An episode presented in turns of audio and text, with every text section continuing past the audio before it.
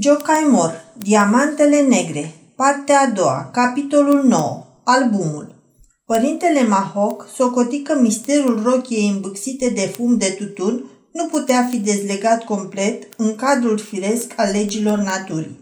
Atât din punct de vedere al funcției sale oficiale, cât și din cel al educației sale, se vedea obligat să considere fenomenele diavolești demne de o mai serioasă chipzuire – în timpul mesei nu vorbi nimic despre treaba asta cu domnișoara Emerencia.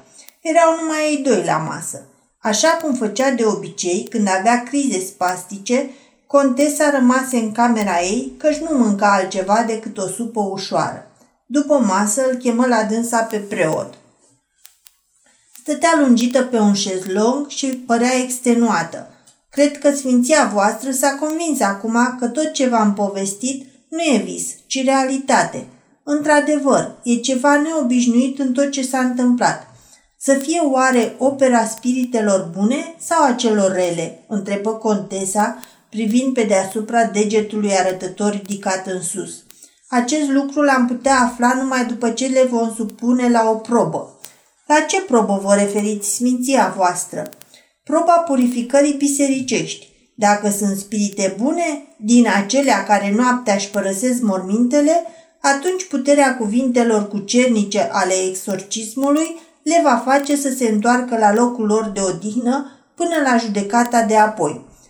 Și dacă nu se întorc, întrebă contesa neliniștită, atunci nu sunt spirite bune.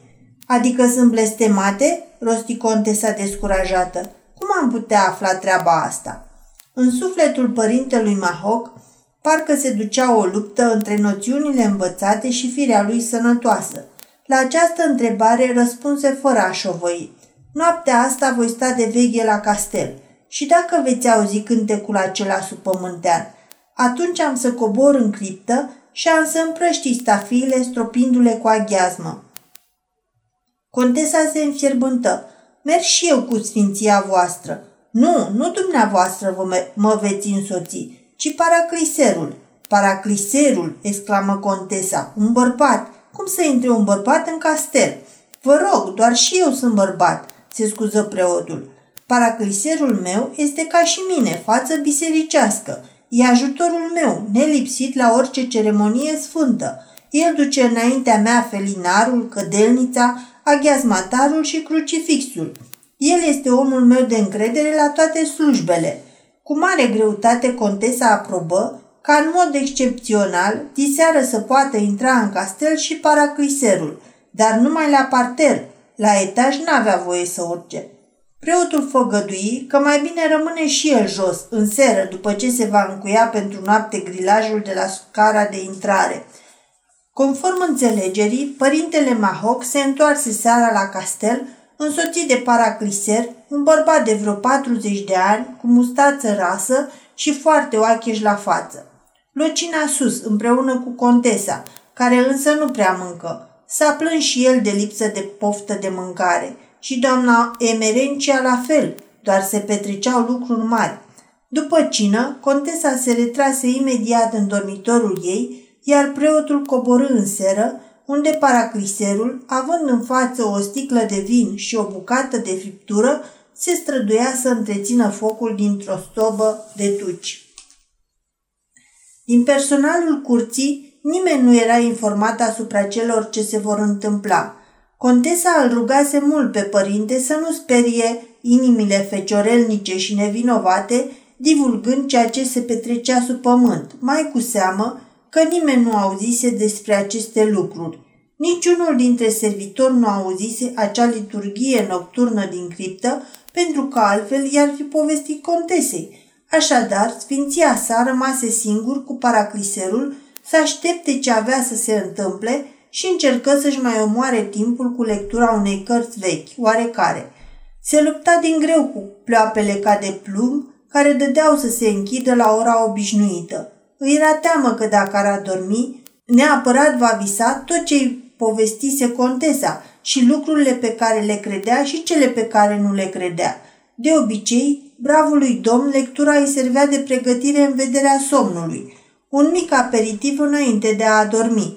Deci lăsă cititul și începu să discute cu paracliserul. În aceste ceasuri de așteptare, omul de încredere n-avea altceva mai bun de făcut decât să vorbească despre, despre întâmplări cu fantome, roata blestemată, despre călugărul fără cap, despre vedenia lui Luca cu scaunul, cu priculiciul adevărat, despre Marțe Zare, zgripțuroaica, despre banii fierarului dansator aduși cu grămada de stigoi și despre alte asemenea istorii pe care, de bună seamă, le văzuse cu proprii ochi, iar despre altele auzise cu urechile lui din gura altora. Prostii, minciuni, spunea sfinția sa despre toate. Totuși, din aceste povești auzite înainte de miezul nopții, Tamen Alichid Heret se lipește ceva de tine.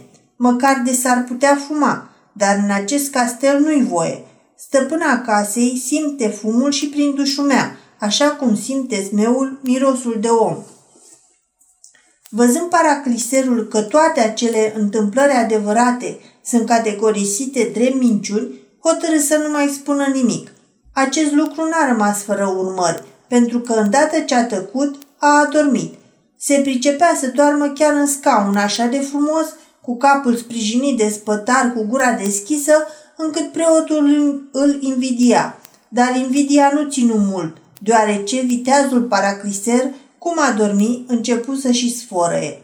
Și sfărăitul lui se manifesta în acorduri atât de fantastice, în variațiuni atât de felurite de la târșitul cheii de pe gheață până la suflatul împăsat, cum se spune, încât preotul se văzu obligat să-l admonesteze din când în când ca să nu mai sforăie așa de urât.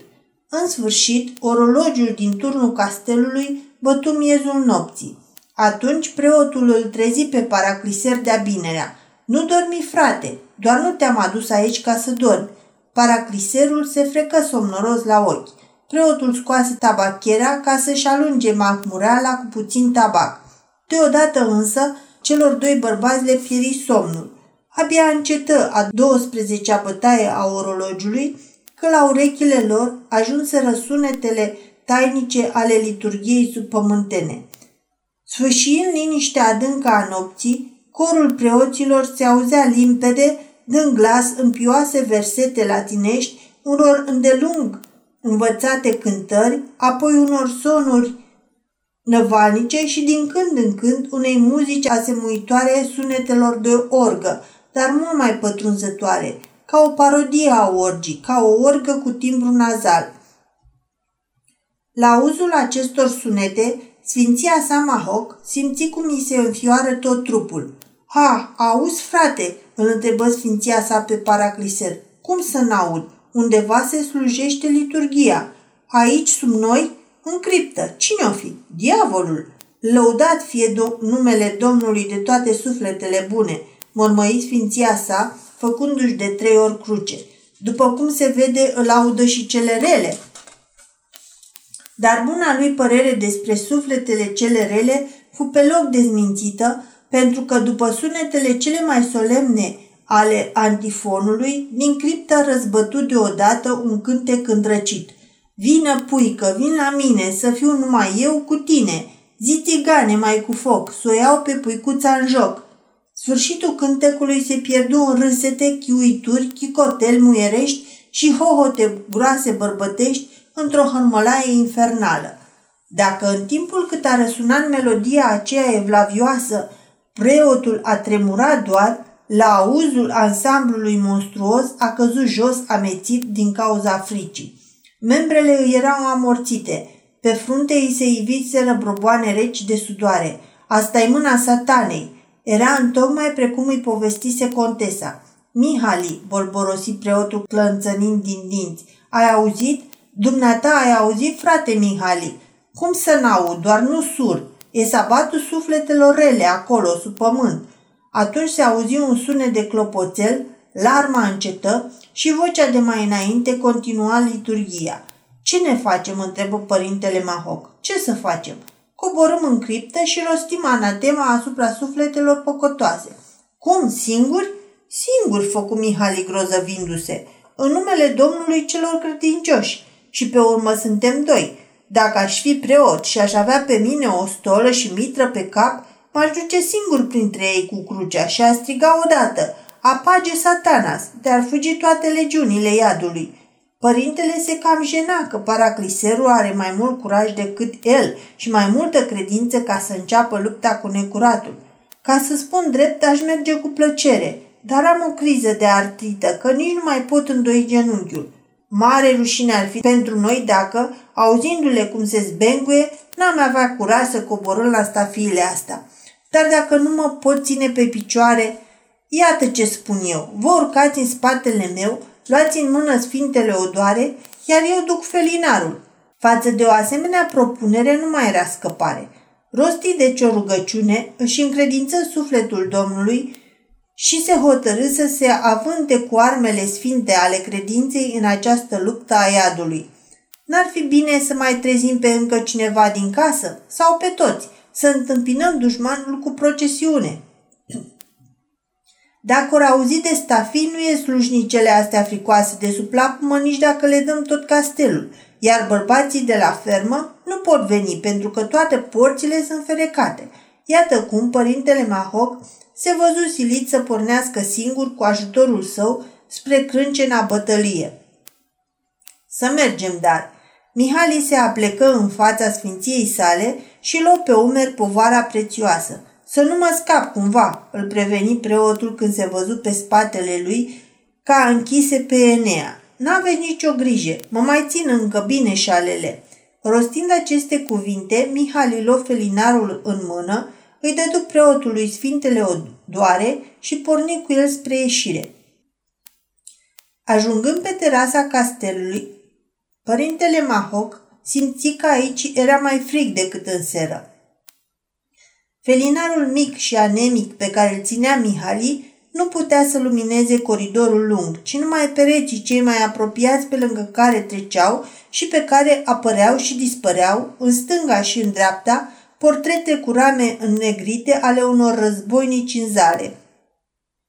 Erau locotenenții și subalternii comandanților eroi din Bondavar, care conduseseră odinioară oștile împotriva turcilor, venețienilor și curuților. Și chipurile lor făceau semn celor doi luptători spirituali, îndemnându-i să meargă înainte, să se întâlnească cu toții acolo jos, lângă spătarele stăpânilor lor.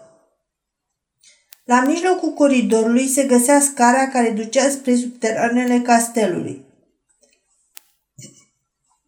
Aici se afla însă o ușă de fier. Domnul părinte abia acum își aduse aminte că ușa are și cheie, iar cheia o uitase în seră.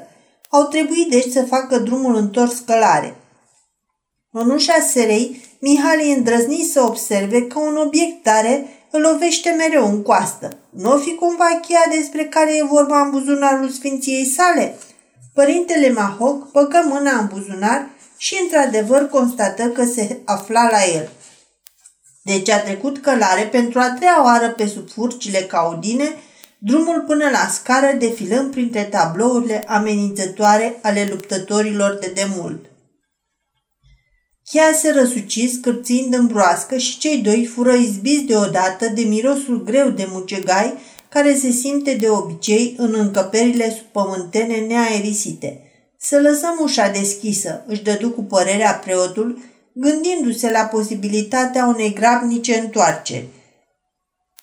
Apoi începură să coboare scara. Cu fiecare treaptă, sfinția sa a început să bage de seamă tot mai bine că bidiviul se, te, se teme mai tare decât călărețul, drept care apucă și mai bine cu mâna stângă gulerul paracriserului și strânse zdravă în grumazul cu pulpanele. Vai, părinte, nu mă mai strânge așa de tare cu genunchii, că mă năbuș.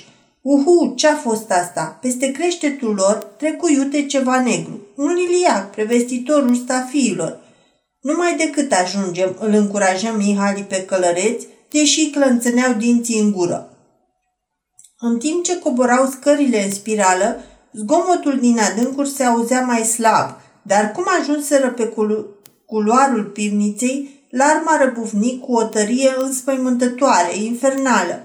Culoarul era lung și o aripă a lui, cea din stânga scării, ducea la beci, cealaltă la cripte. În fața scării era un culoar transversal care, după ce urcai opt trepte, ducea la suprafață. Culoarul era închis cu o ușă cu gratii prin care aerul de afară năvălea în coridor. Aoleu, era cât pe aici să se stingă felinarul, observă preotul. Curent?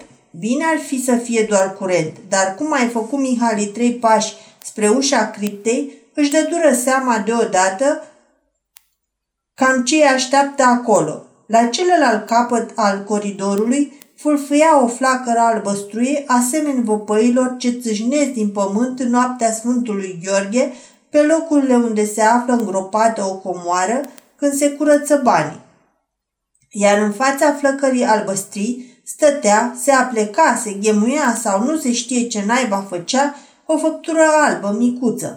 N-avea mai mult de trei picioare înălțime, dar capul îi era mare și diform. Îndată ce acea fantomă de pitic îi văzu pe cei care se apropiau, subit flacăra se înălță, aprinzându-se puternic și inundă tot coridorul cu o lumină palidă ca de mort. Lângă această lumină, piticul început să se lungească încet, ajungând mai întâi de șase picioare, apoi de opt, apoi de doi stânjeni. Umbra lui, tot mai lungă, dansa ca un șarpe negru pe pardoseala de marmură a coridorului, în lumina cenușie tot mai vie, în vreme ce capul lui, care se înălța tot mai sus, stârnie ecoul boltei cu un muget înfiorător ca de taur. Atât i-a trebuit lui Mihali. S-a întors cu povară cu tot și a luat-o la goană înapoi. Dar pe la mijlocul coridorului se găsea o treaptă care le-a fost fatală. Se împiedică de ea și căzu cât era de lung. Noroc că nu și-a mușcat limba izbindu-se de pietre, cu preotul deasupra lui.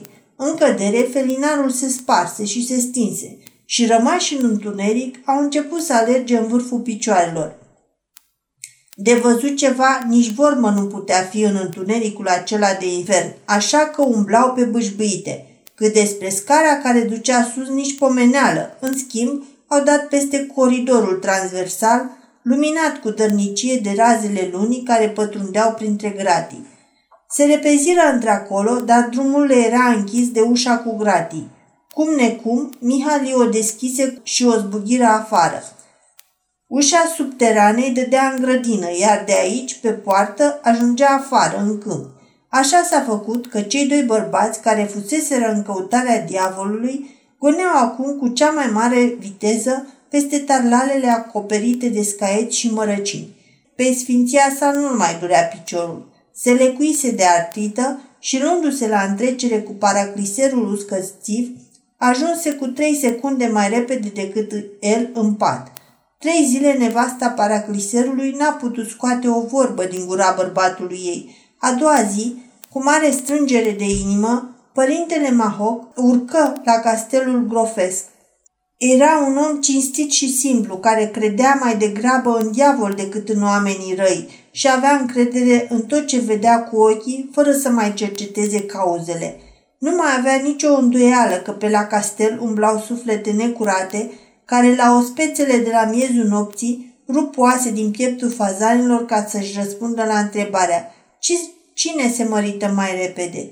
O găsi deosebit de bine dispusă pe contesă, era amabilă, afectuoasă, râdea și îl primi pe vizitator oarecum exaltată. Aceste manifestări contradictorii din partea contesei nu îl surprindeau pe părintele Mahoc, deoarece se obișnuise de mult să o găsească aspro dispusă și mâine cu chef. Toată noaptea am stat de veche aici, spuse preotul, intrând direct în inima lucrurilor.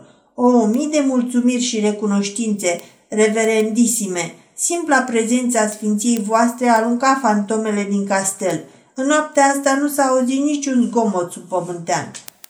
Cum n-a fost niciun fel de zgomot?" întrebă surprins preotul ridicându-se de pe scaun. Azi noapte domnișoara contesă n-a auzit chiar nimic?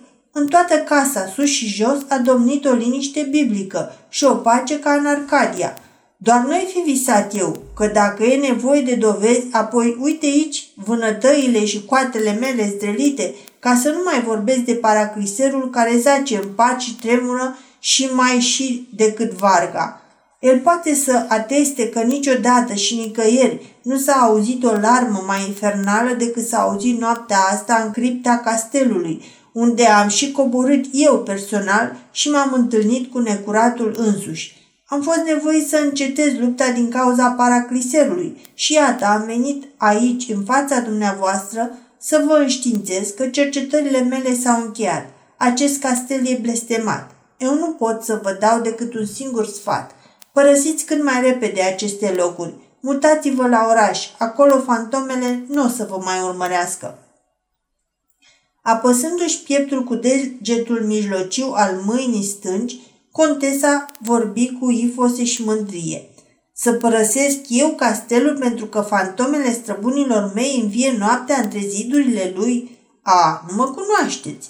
Aceasta e chiar un motiv în plus ca să rămân. Aici, în casa unde mă întâlnesc cu strămoșii și străbunele mele, care mă cunosc, îmi vorbesc, binevoie să mă viziteze și mă invită la ei. Din potrivă, pentru mine, castelul de la Bondavar îmi este cu atât mai drag. Prezența fantomelor străbune este tocmai pretium affectionis, care însutește valoarea castelului. Părintelui Mahoc îi stătea pe limbă să-i răspundă. Domnișoara contesă poate să rămână aici, dar eu unul nu mai rămân, să-și caute alt duhovnic. Dar și-a adus aminte de altceva, ad vocem duhovnice. Dar spuneți-mi, vă rog, dacă există o legătură așa de strânsă și intimă între dumneavoastră și acele fantome, cum se poate că tocmai noaptea trecută n-ați auzit hărmălaia lor diavolească, sabatul lor satanic? La această întrebare, pe fața contesei se iviră două pete roșii și tulburată lăsă ochii în pământ. Preotul era însă cu privirea ațintită asupra ei și nu avea scăpare. Domnișoara contesă se lăsă încet în genunchi în fața lui și lovindu-se cu mâna în piept șopti. Pater pe cavi. Există un singur lucru pe care nu vi l-am spus la mărturisire niciodată și care de mult mă apasă pe suflet. Ce poate fi? O, mi-e frică. Nu te teme, fata mea, spuse preotul onctuos. Dumnezeu este iertător. Cred, dar mi-e frică. Mi-e frică să nu râdeți de mine. A, exclamă preotul lăsându-se pe spate în scaun când auzi această ciudată declarație. Contesa se ridică în picioare și se grăbi spre masa de scris. Deschise un sertar secret și scoase de acolo un album. Era legat splendid cu coperte de fildeș, cu închizător și montură suflate cu aur. Răsfăiți acest album.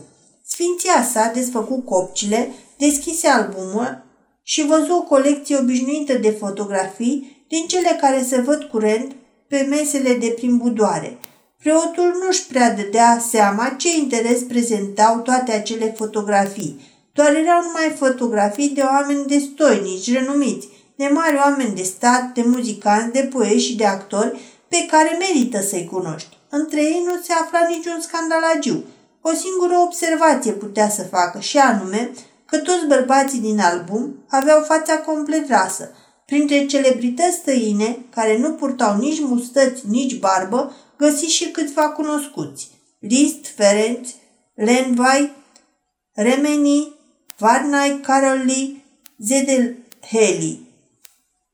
Și am mai remarcat ceva și anume că pe unele file, în locul destinat fotografiei, pe locul gol era lipită o bucată de voal negru. Asta te putea face să cazi pe gânduri. Într-adevăr, interesantă colecție, spuse preotul răsfoind albumul. Dar, de fapt, ce importanță au toate astea?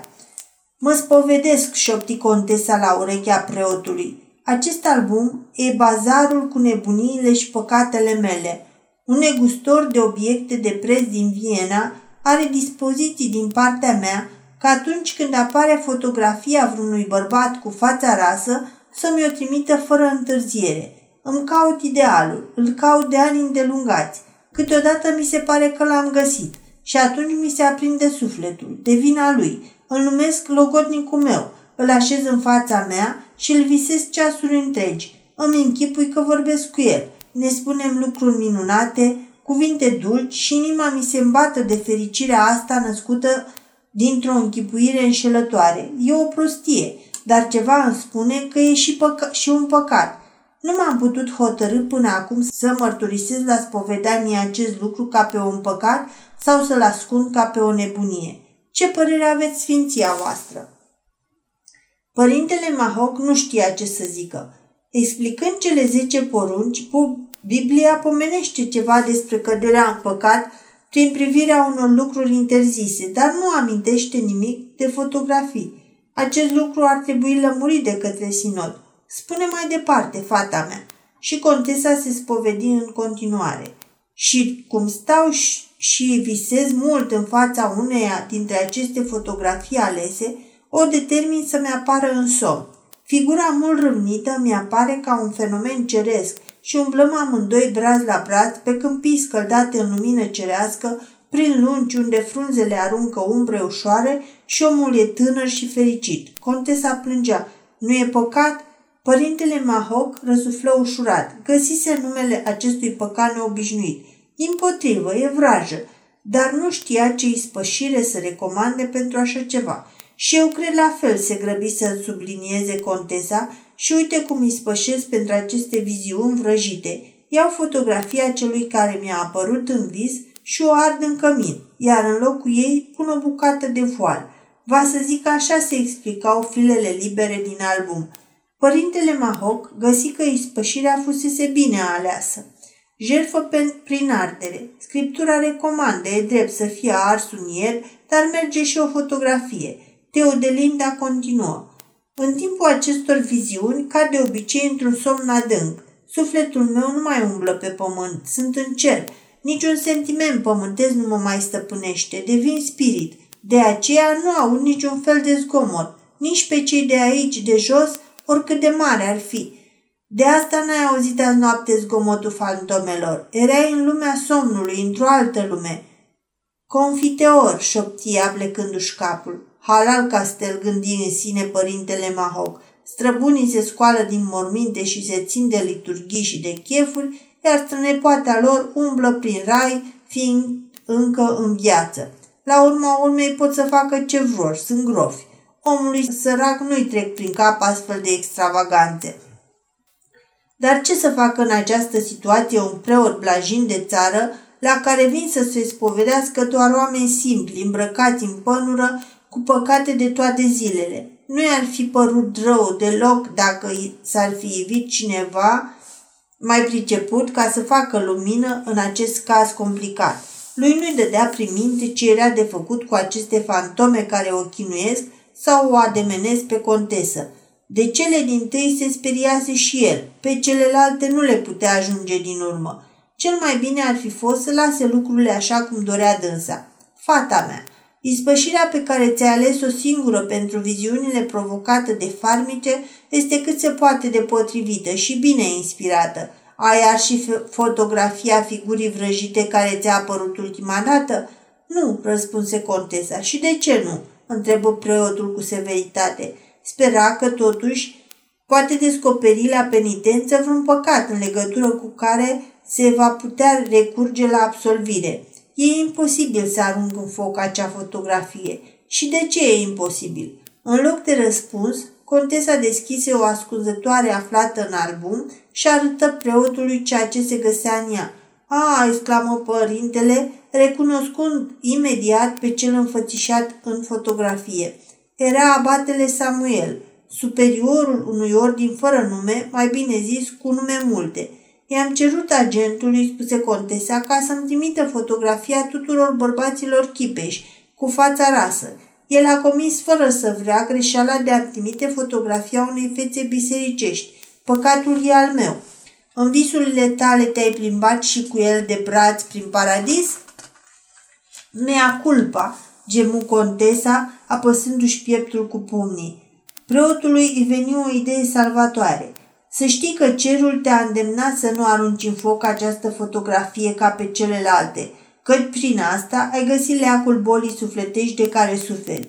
Faptul că această fotografie a ajuns la tine este opera providenței, căci iată, după deșartele iluzii pământești, ai găsit idealul adevărat sub a cărui îndrumare poți afla fericirea și pe această lume – Caracterul său sublim și fruntea lui sfântă înlătură din inima ta orice zgura sentimentelor pământești și este capabil să te conducă nu în vis, ci în realitate, pe țărmurile fericite ale unei cucernicii curate și are o putere sufletească îndeajuns de mare ca să alunge orice fantomă din castelul tău, fie că te chinuie, fie că te ademenește, pentru că toate provin din același izvor.